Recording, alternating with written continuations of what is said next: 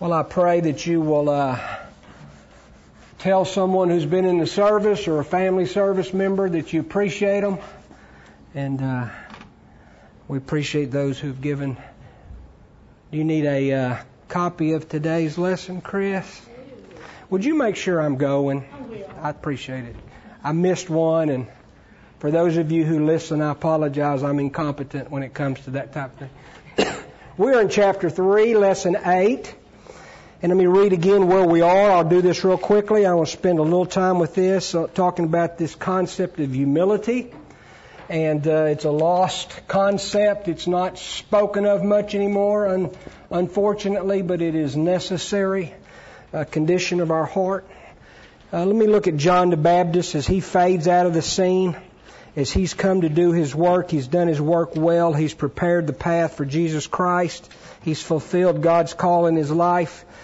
Jesus said there has not been a greater dis- uh, disciple uh, uh, born of women than John the Baptist, and one of his characteristics was his humility. Jesus said to be great in the kingdom of heaven, you need to be a servant, and, and John the Baptist uh, exemplified what it means to be a servant. Let's look at John 3:22.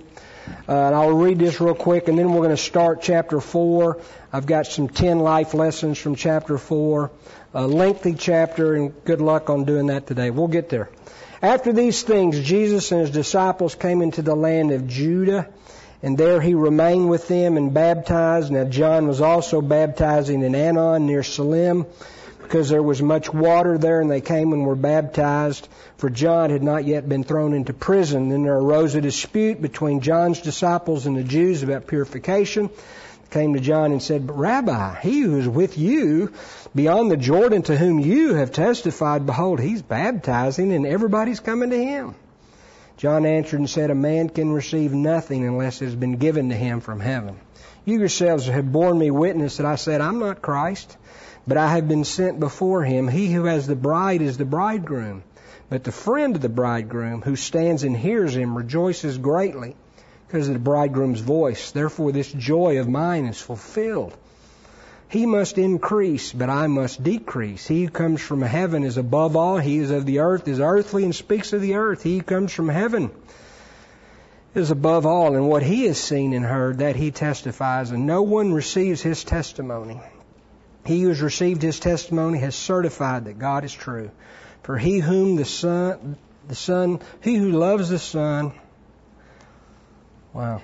He whom has God has sent speak the words of God, for God does not give the Spirit by measure. The Father loves the Son and has given all things into his hands.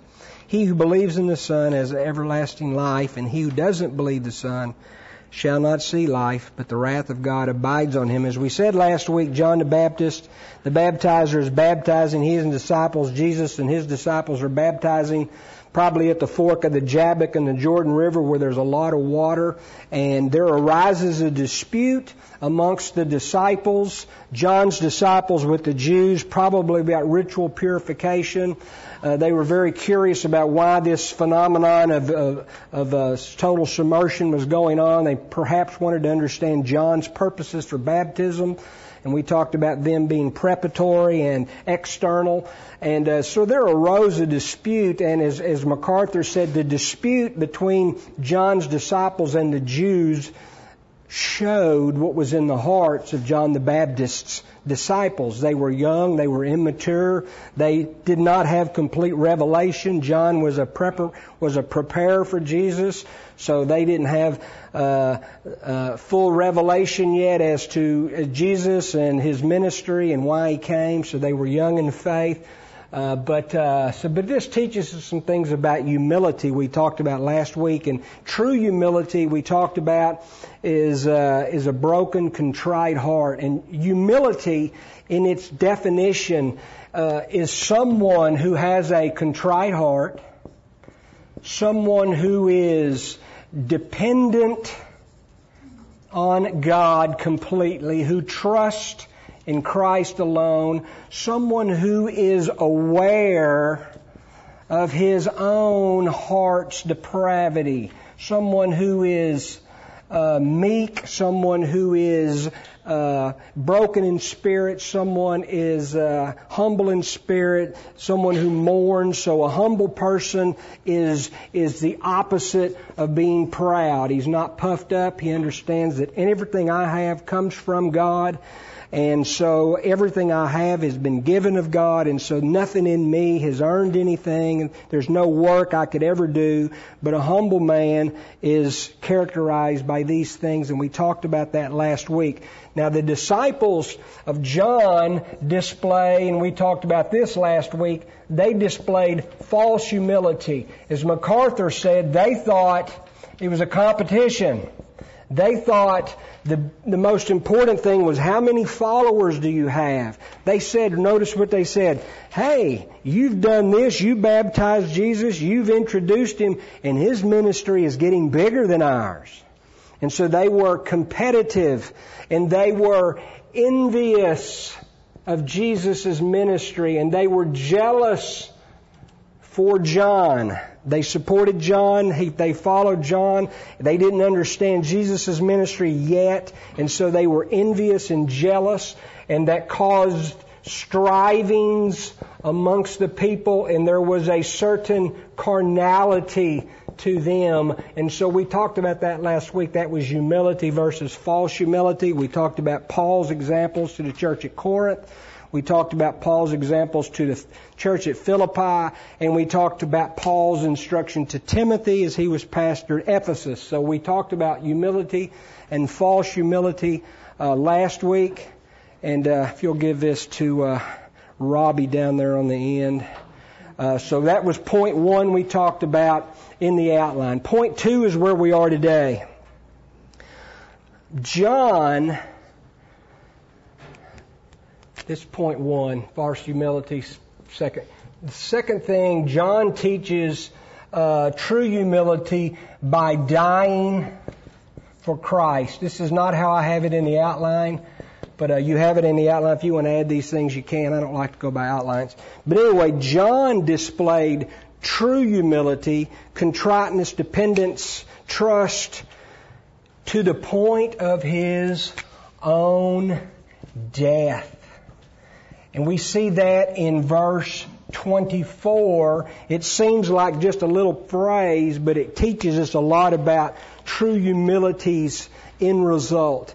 It's total dependence on Christ. Even it's being crucified with Christ. I know, I no longer live, but the life I live, I live by the faith of Son of God who loved me and gave himself for me. So we see John the Baptizer showing true humility by dying for Christ. In verse 24, look at that, it said, For John had not yet been thrown unto, into prison. Now, who remembers the story? And the story is Matthew chapter. Without looking, I want to test your, uh, your uh, reconnaissance here. Matthew 14, 1 through 12. Why was, if you'll give this to Greg and Brenda. Ah, she'll come get it. Beautiful. Why was John the Baptist thrown into prison? And how does that typify and define humility? And how did it ultimately lead to John the Baptizer's death? Who knows? Because he didn't approve of Herod and uh, his wife because she was, well, they were adulterous. So John the Baptizer's was bold and he stood up for truth and he was not afraid of his calling to be a preparer for Christ. As I have in the notes, it says, uh, John the Baptist was killed because he stood for Christ and his call to be holy. He was consistent with the message God had given him to flee from the wrath to come and to bear fruits worthy of repentance. He, like the humble Paul, was poured out as a drink offering and fought the fight and finished the race. John the Baptizer said, this is wrong. This is wicked. And he called him on it, and he was not afraid of the consequences for him calling out Herod. And in a drunken stupor, he made a silly comment, Herod, and he was tricked into beheading. John the Baptizer didn't really want to do it, but he was manipulated, and he did cut off John the Baptizer's head, but John the Baptizer proved humility and he died, he finished the race, and he finished the race, and he was poured out like a drink offering. Let's read what Paul said. This is the exact reason and way that Paul died. If you look at 2 Timothy, 2 Timothy chapter 4, 6 through 7, just like John the Baptizer demonstrated true humility, just like Jesus Christ, the humble servant who came and he gave himself as a sacrifice for sin, these three obviously demonstrated total dependence and trust and humble servanthoodness, if that's a word, as they demonstrated humility. John the Baptist and Paul the same way. Look at Paul. Uh, the last epistle he writes before he's killed uh, 2 Timothy 4 6, I am already being poured out as a drink offering, and the time of my departure is at hand. I have fought the good fight. I have finished the race, and I've kept the faith. There is laid up for me the crown of righteousness, which the Lord, the righteous judge, will give to me on that day. And look at this promise, and not only to me, but to those who love his appearing. So I want to encourage you to fight the good fight to finish the race and look forward to the glorious future you and I have. It's going to get difficult. We're going to have to stand up. This week, just as evidence, and, and this is the University Baptist Church in Waco, a part of the Baylor system. Sorry, Greg and Brenda. They renounced the faith they now are, ba- are marrying gay couples.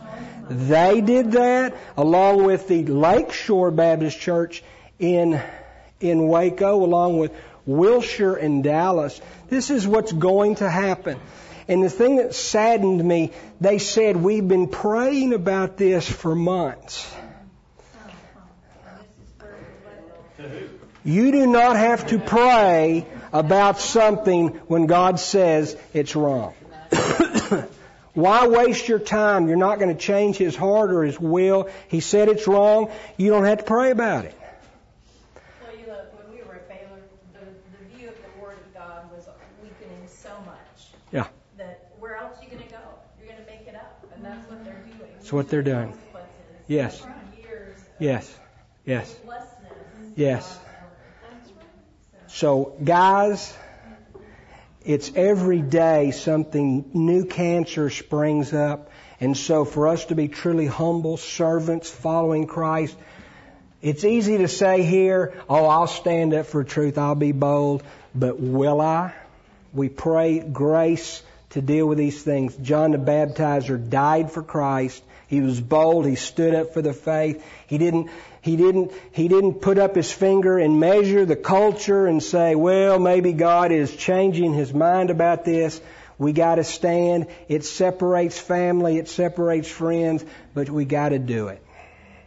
We do God a disservice. We do ourselves, and we do the people that we're condoning a disservice to. So we do it in love. And I'll get into a minute about uh, I don't want to condemn anybody. Well, we'll talk about that in a second as we get to this uh, scripture. So we see that John the Baptizer as he demonstrates true humility. Uh, uh first, pardon me. Sorry, would you tell me again where you're reading? What Timothy? What? Uh, I, that verse was 2 Timothy four, six, and seven. As I as I and I did like Paul, we did 2 Timothy four, six, and seven. Now the third reason, thing we see about John the Baptizer's humility, chapter 3, and we're going to see this, uh, and I love this. John, verse 27, a man can receive nothing unless it has been given to him from heaven. John understood his calling, John understood his gifting. John understood his privilege to prepare the way of the Lord. And John was content with his lot and his calling in life. It says, uh, Calvin, I love what he says. He says, as John lovingly rebukes his disciples for this competitive false humility that entailed the envy and the jealousies and the strivings, John the Baptizer said, and I'll quote this from Calvin, it says, It is not in man's power.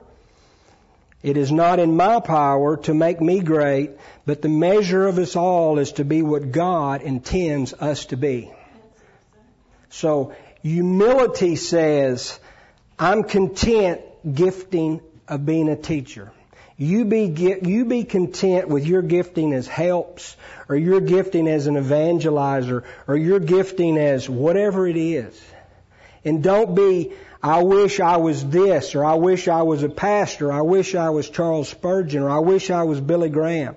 You are who you are by the grace of God, put in the body for a specific reason, and your task, your gift is is not anywhere inferior to anybody else's gift. But you be faithful and content with gifting. So I'll just put this on the board. Content with the giftings. We all have a circle of influence. We all have a circle of influence, concentric circle is called, and we are responsible to be faithful where we're planted, okay? John the Baptizer said, Guys, this isn't a competition. We shouldn't be this way. Be content with where you are. God has put you where you are. If you believe He's sovereign, you're here for a reason. And you are ultimately responsible to God for what you do with His abilities He's given you. Okay? If He didn't gift you with teaching, you're not responsible if you're not a teacher. Okay? You should teach, but maybe not in a, in a public setting. So just because you don't have the gift of evangelism doesn't mean you're not responsible for sharing the gospel. But uh, be content with your giftings, part of humility, and be faithful to the giftings that God has given you. Okay, everybody understand that? Uh, we should be satisfied with the rank. The, this restricts our false humility. It restrains our foolish ambition with its envyings and strivings. And you see these verses. 1 Corinthians 4, the church is saying, I'm of Paul, I'm of Apollos, I'm this, I'm that. 1 Corinthians 4 in the, in the notes says, what have you been given? What do you have that you haven't been given? Humility says, I know who I am and I know that anything I have is grace gifting.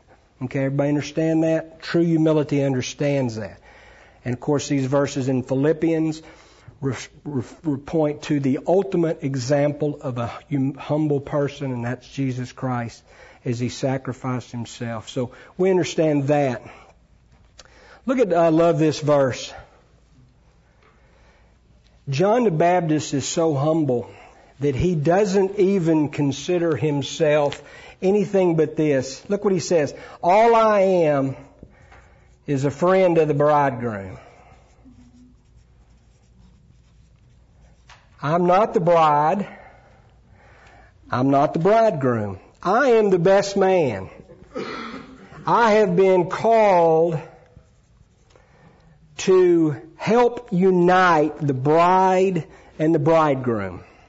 And he says, that's my joy that I have done what God has called me to do and I have seen Christ the bridegroom come and I see his work in bringing the bride, the church together and he says, I'm content with that.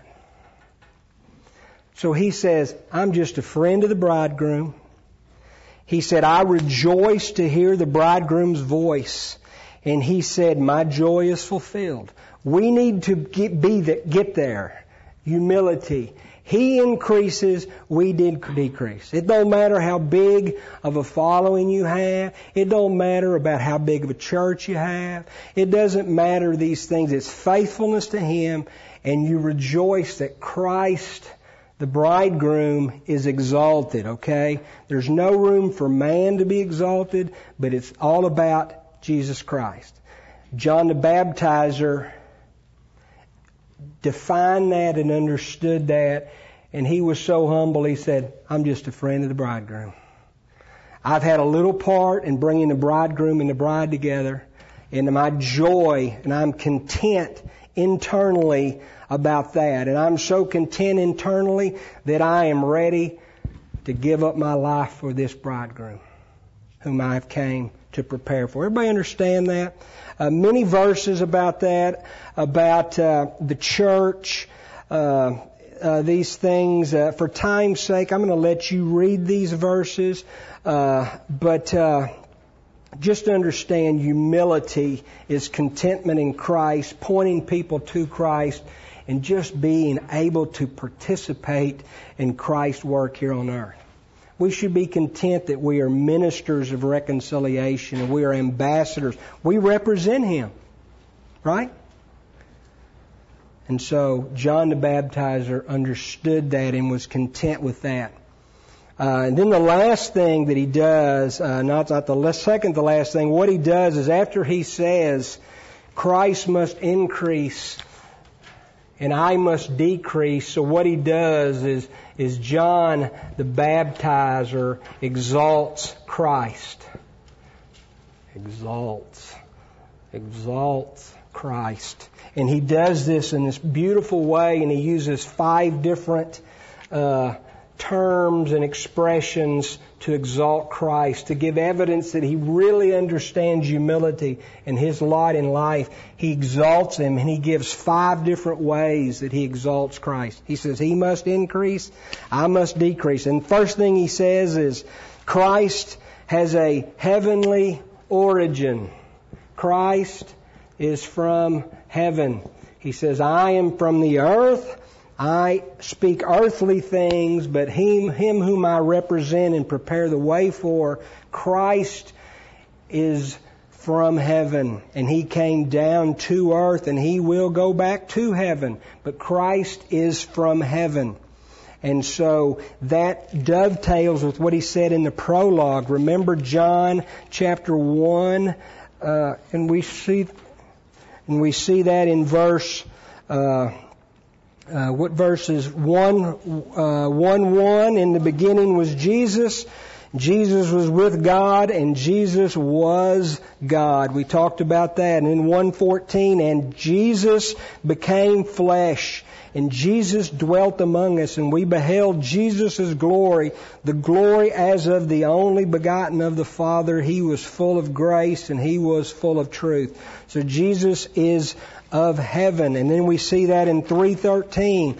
Uh, we discussed this three or four weeks, uh, two weeks ago, I think, but it says, no one has ascended to heaven, but he who came down from heaven, that is the Son of Man who is in heaven. So we see that he was in heaven, he came to earth, and he will go to heaven.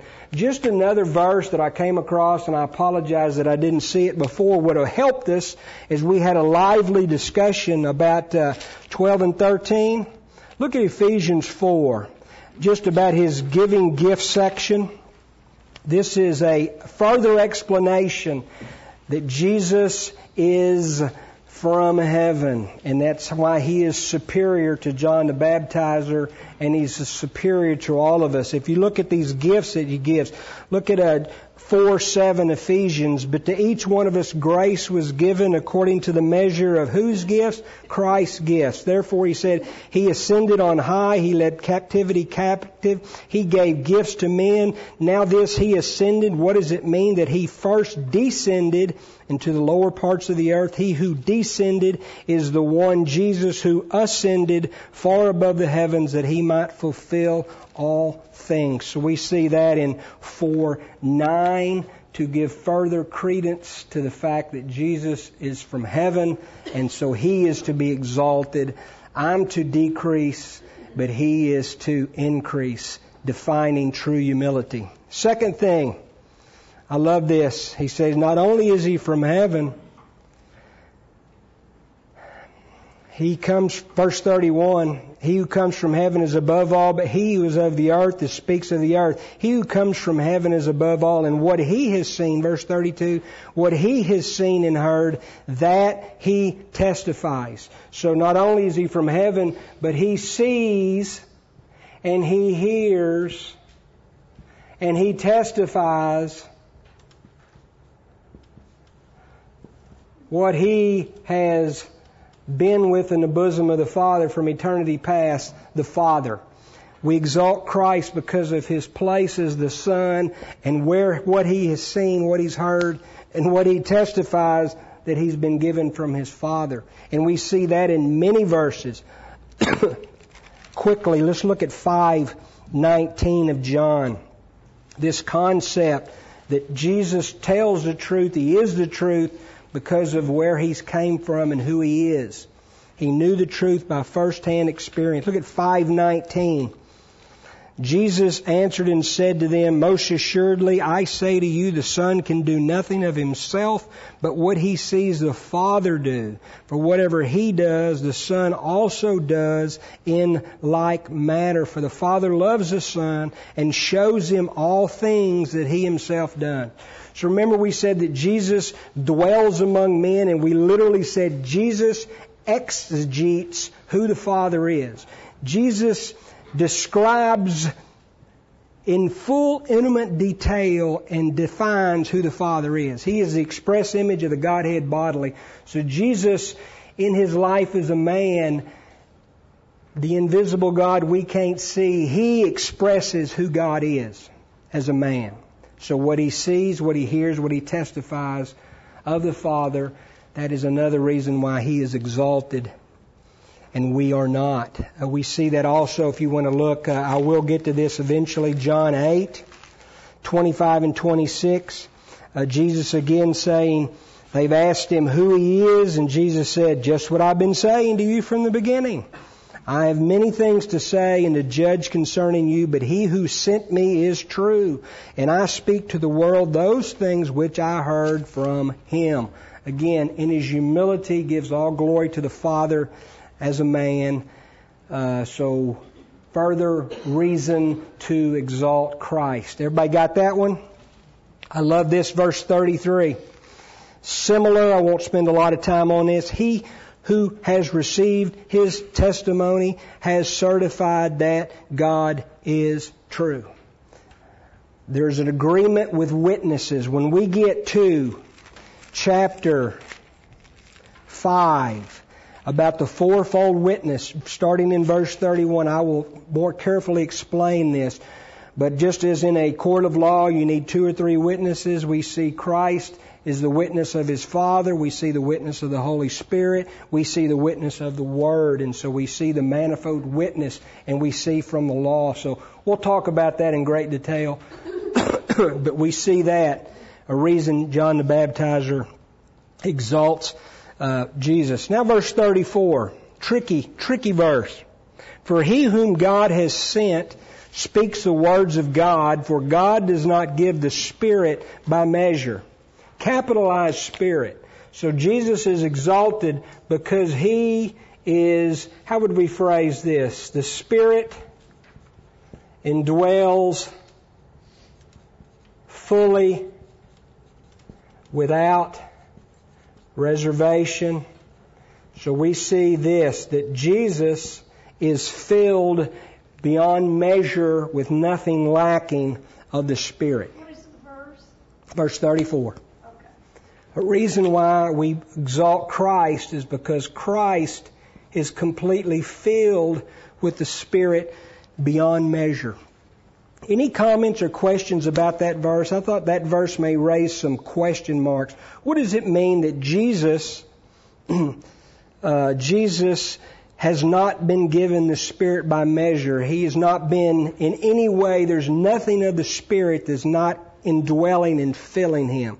How do we understand that verse? And how is that different from, from us, the church? Any thoughts? Uh, Don, I was reading the other day, this may have something similar to do with that. Romans twelve three Okay? talks about through the grace given to me, I say to everyone among you, not to think more highly of yourself than but think to have sound judgment, which I think interprets there is a degree of gifting, a degree of grace and maybe it's comparing that that there is no degree in the spirit. Okay. That's very good. One mine has a note that just says without limits. Mm-hmm. God gave the Spirit to the Son without limits. And we see what are some of the characteristics of this complete filling of the Spirit in Jesus throughout the Scripture. We see that in many verses. Uh, just look at these and just just want you to chew on these verses. Uh, do I don't have these verses in your notes, do I? Isaiah 11:2. And I'll write these on the board. Look at Isaiah 11:2. An example that Jesus has the fullness of the Spirit. There is no limitations to the Spirit that is within Christ. And we see some of the characteristics that is characteristics of Christ as the Spirit uh, leads. So we're going to look at these, and let's look at Isaiah 11:2. And we can say, as Gene echoed, all of us have portions of this within us, but not without limit. And there are limitations within us because of the depravity of our flesh. We've not yet been glorified. But look at Christ. 11:2. The Spirit of the Lord will rest upon him, the Spirit of wisdom, counsel, counsel, might, knowledge, fear of the Lord. Now we all have some knowledge, we all have some wisdom, but that wisdom is limited, right? It was not limited in Christ to the in any way, shape, form, or fashion. So He is all wise, He is all knowledgeable, He is all might and strong and able to counsel.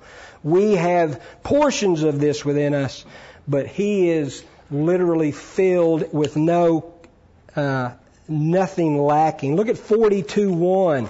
If you continue to look at this promise of the Messiah as he comes, uh, we see again uh, 42:1 of Isaiah. Speaking of Christ, this is uh, the first servant song. Behold, my servant Father speaking of His Son Jesus, my elect one in whom I delight in, my soul delights in. I have put my spirit upon Him. And He will bring justice to the Gentiles. He'll not cry out nor raise His voice nor cause His voice to be heard in the street. A bruised reed He will not break. A smoking flax He will not quench. He will bring forth justice for truth and He will not fail or be discouraged till he's established justice in the earth, and the coastlands shall wait for his law. And then it, uh, uh, you can just keep on reading about his righteousness, about his uh, uh, power. So we see that this is a demonstration of the fullness of the Spirit that is in Jesus. Uh, if you look also at uh, 61:1 in Isaiah, uh, just some ideas what this means that uh, the Spirit is without measure within Christ. That's why we exalt Him. 61.1, another uh, great prophetic word. The Spirit of the Lord is upon me. The Lord has appointed me to preach the good tidings to the poor. He has sent me to heal the brokenhearted, to proclaim liberty to the captives, and the opening of the prison to those who are bound. Remember, He closed the book when He did that in, uh, in Luke. The reason why he came was the Spirit had, uh, this is his tasking, the reason why he came, and then he shut the book up. That's his first advent. He didn't, he didn't talk about, uh, to proclaim the vengeance of the Lord. That was his second advent. So that's why he came the first time as the Spirit led him, and so we see that in 61.1. Any other comments about the Spirit without measure within Christ? Any other comments that would help us uh, to understand this. Uh, and then all of a sudden we, he was given this spirit uh, completely filled, and we just read in Ephesians 4, he gave gifts to men that were a fruit of the Spirit within him, okay? So he gives gifts to his body because he is filled with the Spirit. Any comments about that one? Then lastly, uh, the last reason why we exalt Christ is because uh, of his status. And let's look again at that in John, uh, back to where I was, John chapter 3, and we see that in verse, uh, uh, the Father loves the Son, and He's given all things into His hand.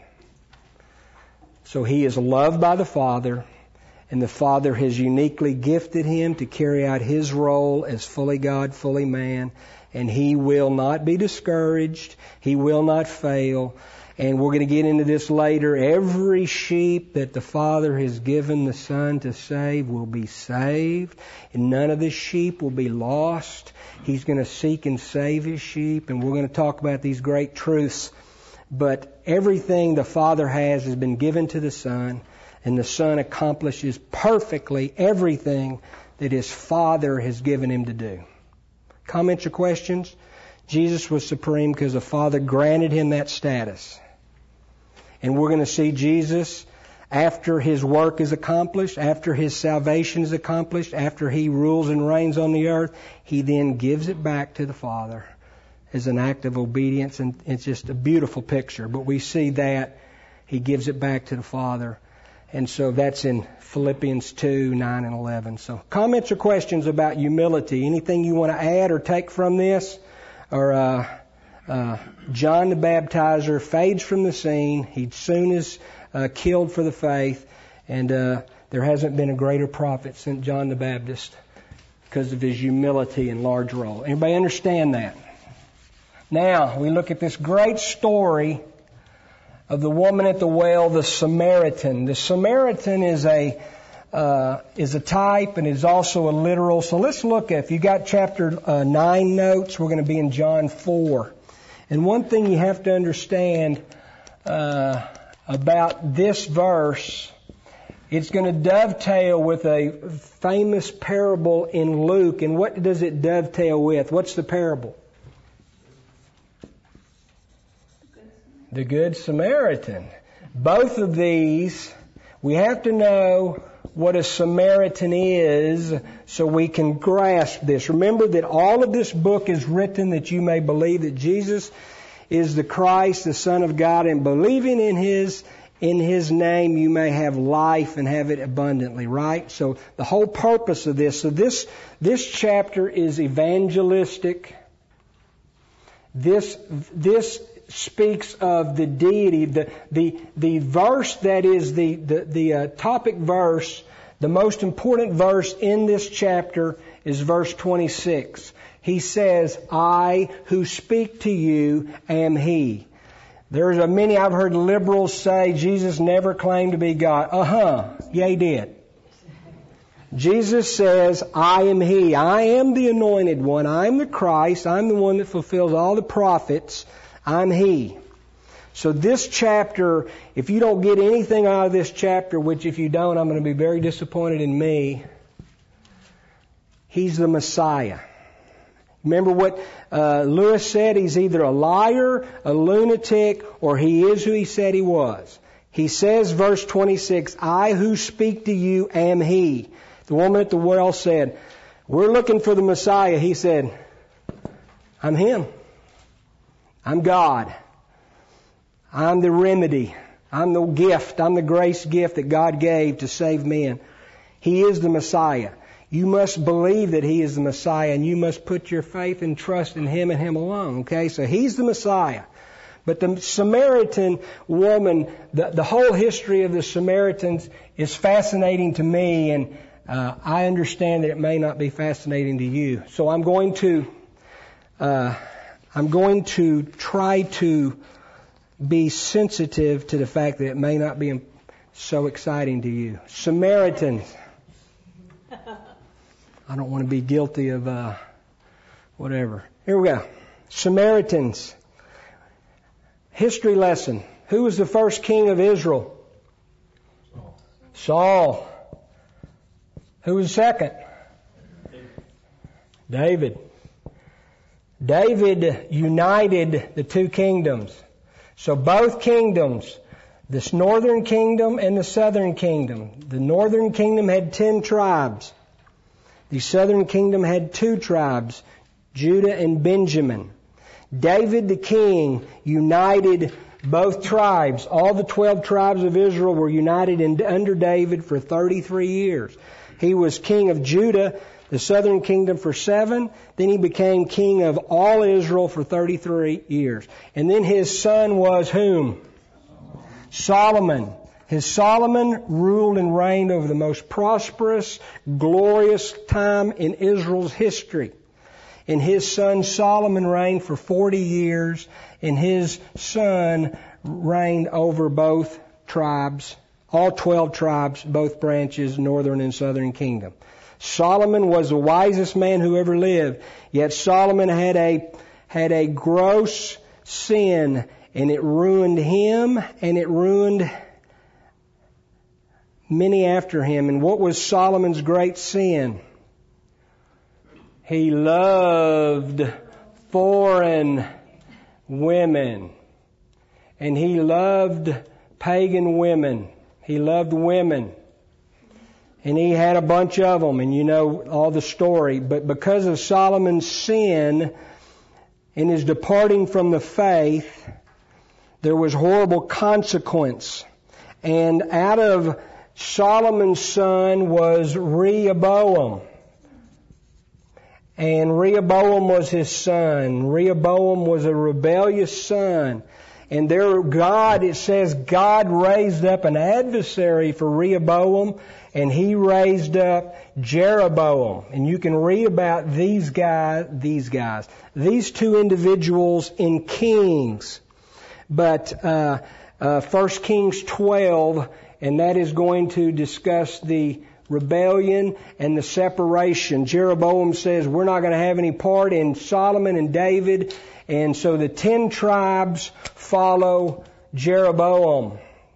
So these are the northern kingdom, and these, this is the northern kingdom, and this is where the Samaritans come from. They come from the northern kingdom, the most prolific and numerous and uh, these come from the northern kingdom. Okay, so this comes from the split between Rehoboam and Jeroboam.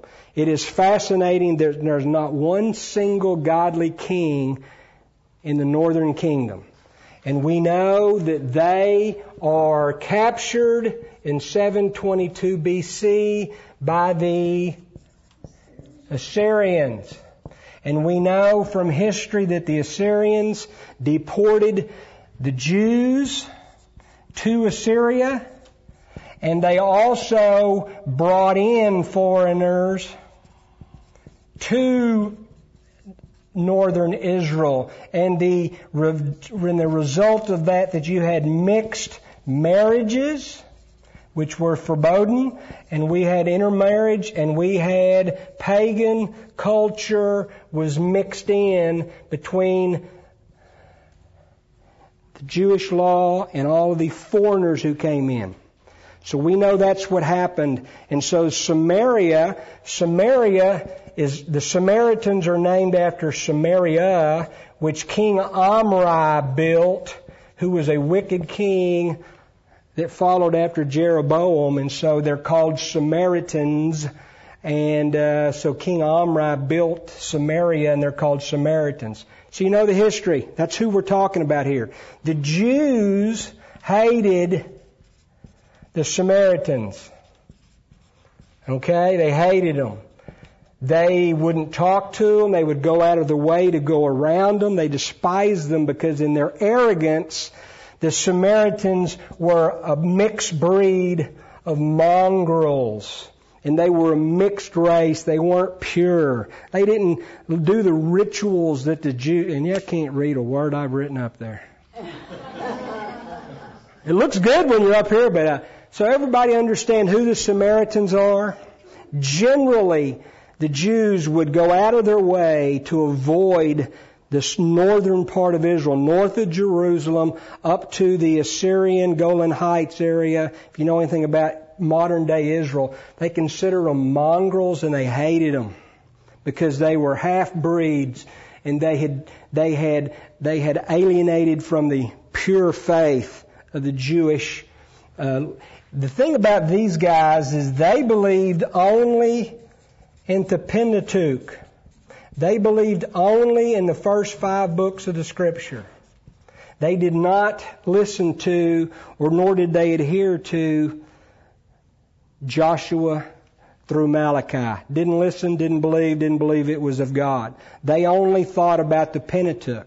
And so what they did, and all these are in your notes and all these verses are in your notes. So what they did, because they only read the Pentateuch, they believed that worship should be on Mount Gerizim and not Jerusalem.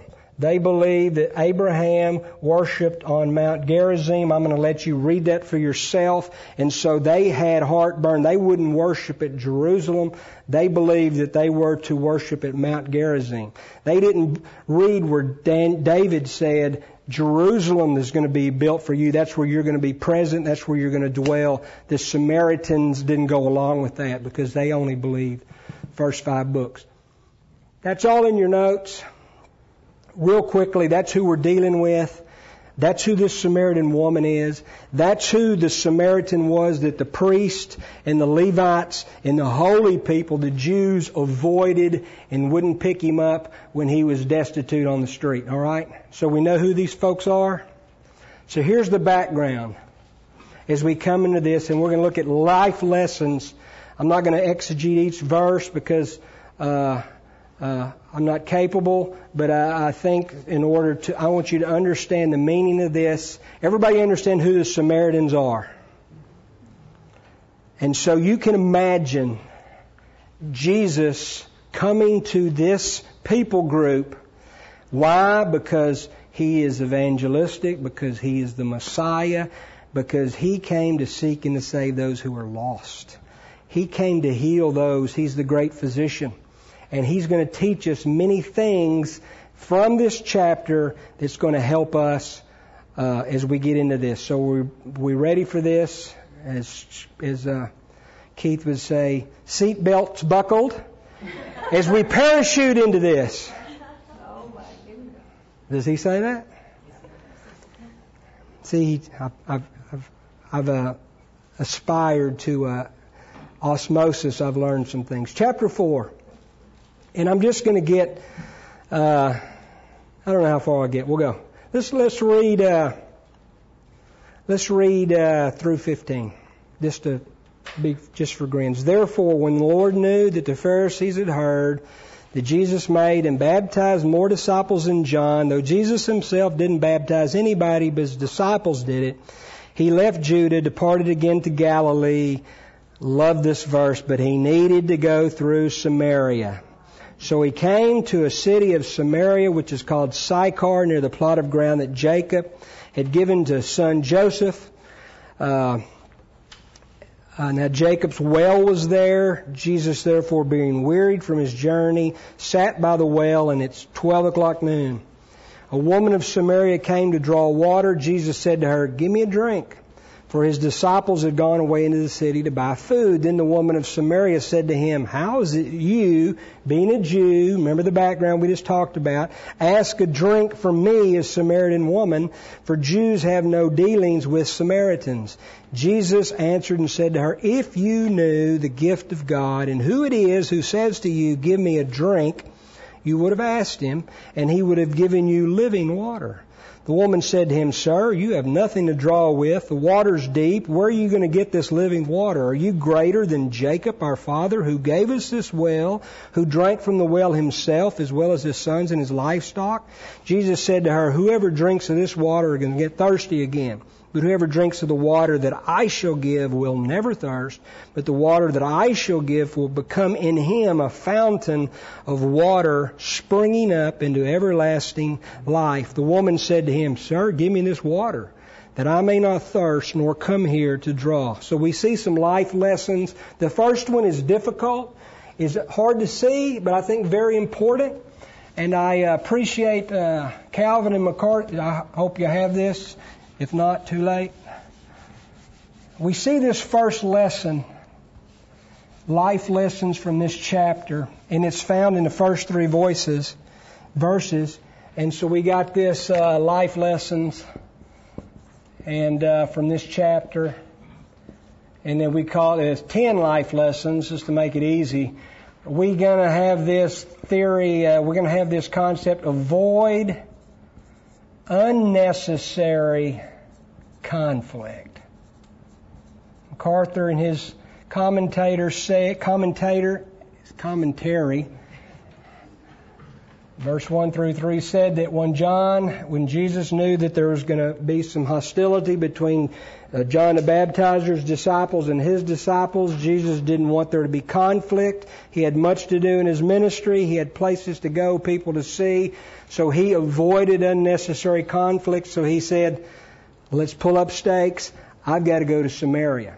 And the point of this is very important to understand. And the reason I have this word here is because it's important unnecessary conflict. And I have in the notes that the Christian life is a life of balance. Those of you who know me know my favorite word or concept is balance. And, and, and this means that we are to, to be bold, we are not to compromise ever one infinitesimal point on principal primary precepts.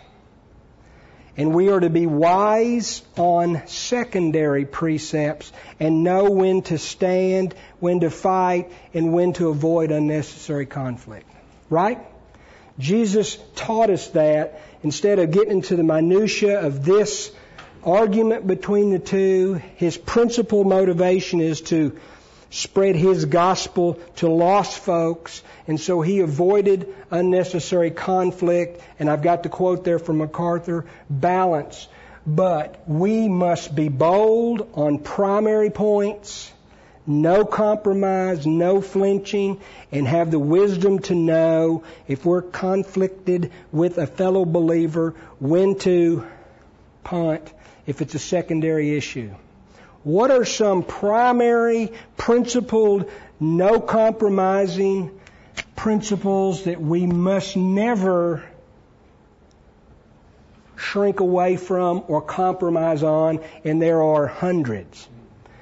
But just give me five that come to your mind. Jesus. Foundation, so we got that's Jesus, right? We cannot ever compromise that He's the only way, the only hope. We must never compromise on that principled truth. We must never uh, allow Him to be deglorified. We must never allow Him not to be the only way. We must never allow work salvation or anything else to creep into our conversation. So un, we cannot avoid that conflict if it comes up. What else? Salva- salvation by faith. Yes. Can't compromise on that. And Carolyn, you said, did you have one? I was, that's what I was going Okay. We can't compromise that. The Word of God. If you compromise on that, as Brenda said before she left, you lose everything. Cannot compromise the inspiration, the validity, the, the truth of God's Word. Never. We see the consequences within every denomination that exists today is because of this compromise right here. And we become open-minded. Sorry to knock the Methodists there, but that is a, that is an evidence within the Baptists, same thing. We cannot compromise this truth. The culture today is largely because we are silent on this standard issue. Has God said? Has God said? Yes, He has. Does the culture said this? God said that. What else? There's many, many, many. Sin, Pardon me? consequences, Sin, consequences, death, need of a salvation, no compromise. What else? I know you guys know, but it's hard on the spot. Think of something. Cannot compromise on the reality which is sin and consequence, but we can't compromise. Uh, uh, that's going to be under secondary issue. It's, it's well, well, creation, yes. How it was created, secondary. Who created, yes. Cannot be compromised. But how? Was it an interval? Was it the was it a new earth? Is it an old earth? I, can you compromise on that? I, I, will leave that to you. But uh, uh, sufficiency of Scripture. sufficiency that's up here. Sufficiency of Scripture. Uh, one God. one God. in three persons. We differ from the Muslims in the fact that they believe there's one God and they believe that Jesus Christ is not his son. That is not something we can compromise on because it is not, we're not talking about the same deity. Jesus, We're not cousins, we're not relations, we're not, go ahead. I'm sorry. No, go Jesus ahead. is the only one. The only one. The only salvation. Yep. Hell, maybe? Hell is, uh, I would put that here, but truths we cannot compromise on, we can't avoid conflict with. Now, what are some uh, things that we can be wise, maybe secondary issues that we need to avoid unnecessary conflict, that we can disagree to disagree? Uh, ecclesi- uh, this end times, uh, some believe this way, some believe that way, some are dispensational, some are covenantal, some believe a rapture, some believe there isn't. That is not a primary uh, thing that we can we can avoid this conflict. It doesn't do any good. It just causes hard times, right, Dan? We, it's a secondary issue. Uh, let's be wise about it. What else? Are there many of these over here? I think as a Bible believing church, we may not have many over here, but there are some. And you need to be wise about it. What do you think? Can you think of some secondary issues? Uh, maybe uh, uh, some of the uh, charismatic gifts, we can differ on that uh, as brothers in Christ.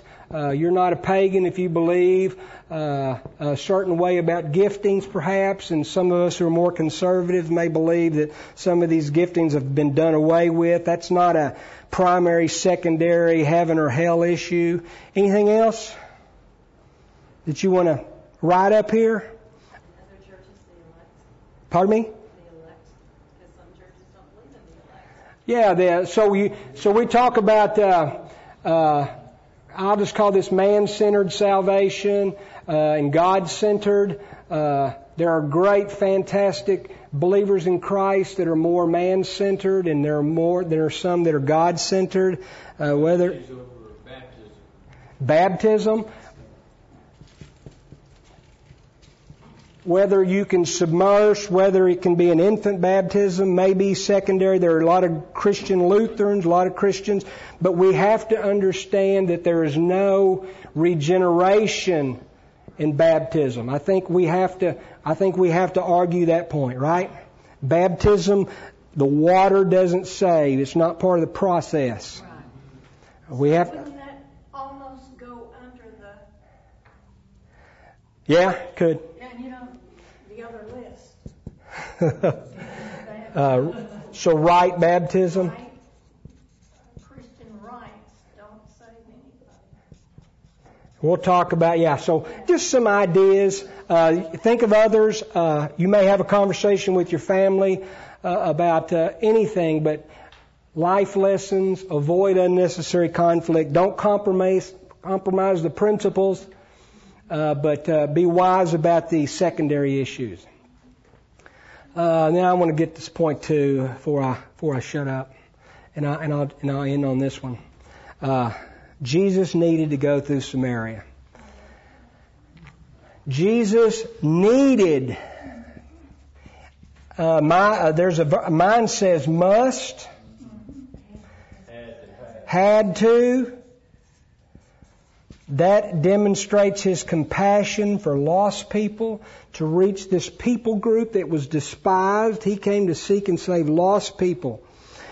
Uh, it is not the condition of the he came to seek and save lost folks. So he needed, he must go to Samaria. So he was willing to be ostracized by other Jews. He was willing to, uh, to take a longer trip. He was, he was willing to do what he needed to do because he had a divine appointment with that Samaritan woman and his meeting with that Samaritan woman brought salvation to those within that Samaritan woman's group. And we'll talk about that uh, in a second. But from the notes, it says the verb emphasizes Jesus' commitment to fulfilling his Father's plan, which we're going to talk about in great detail next week. Jesus had a divine spiritual appointment with this woman. And then for us, life lesson for us, we must go to people who we would not normally go to. Jesus came to save sinners and seek lost people. We don't get to decide who we go witness to. We don't avoid the sinners, the drug addicts, the alcoholics, the homosexuals. We don't avoid those who we look down our haughty nose at. Okay, the adulterers, those who live in sin. We don't avoid those folks because those folks make us uncomfortable. Okay? But we share with them the hope of Christ. In love, we go to them. So as Jesus went to a despised people group, that teaches us we are to go to whomever we come in contact with, speaking the truth of Christ in love to them. Does everybody understand that principle? And I'll get into it. I'll look at these verses next week, but uh, comments, questions, and I'm going to shut her down right here.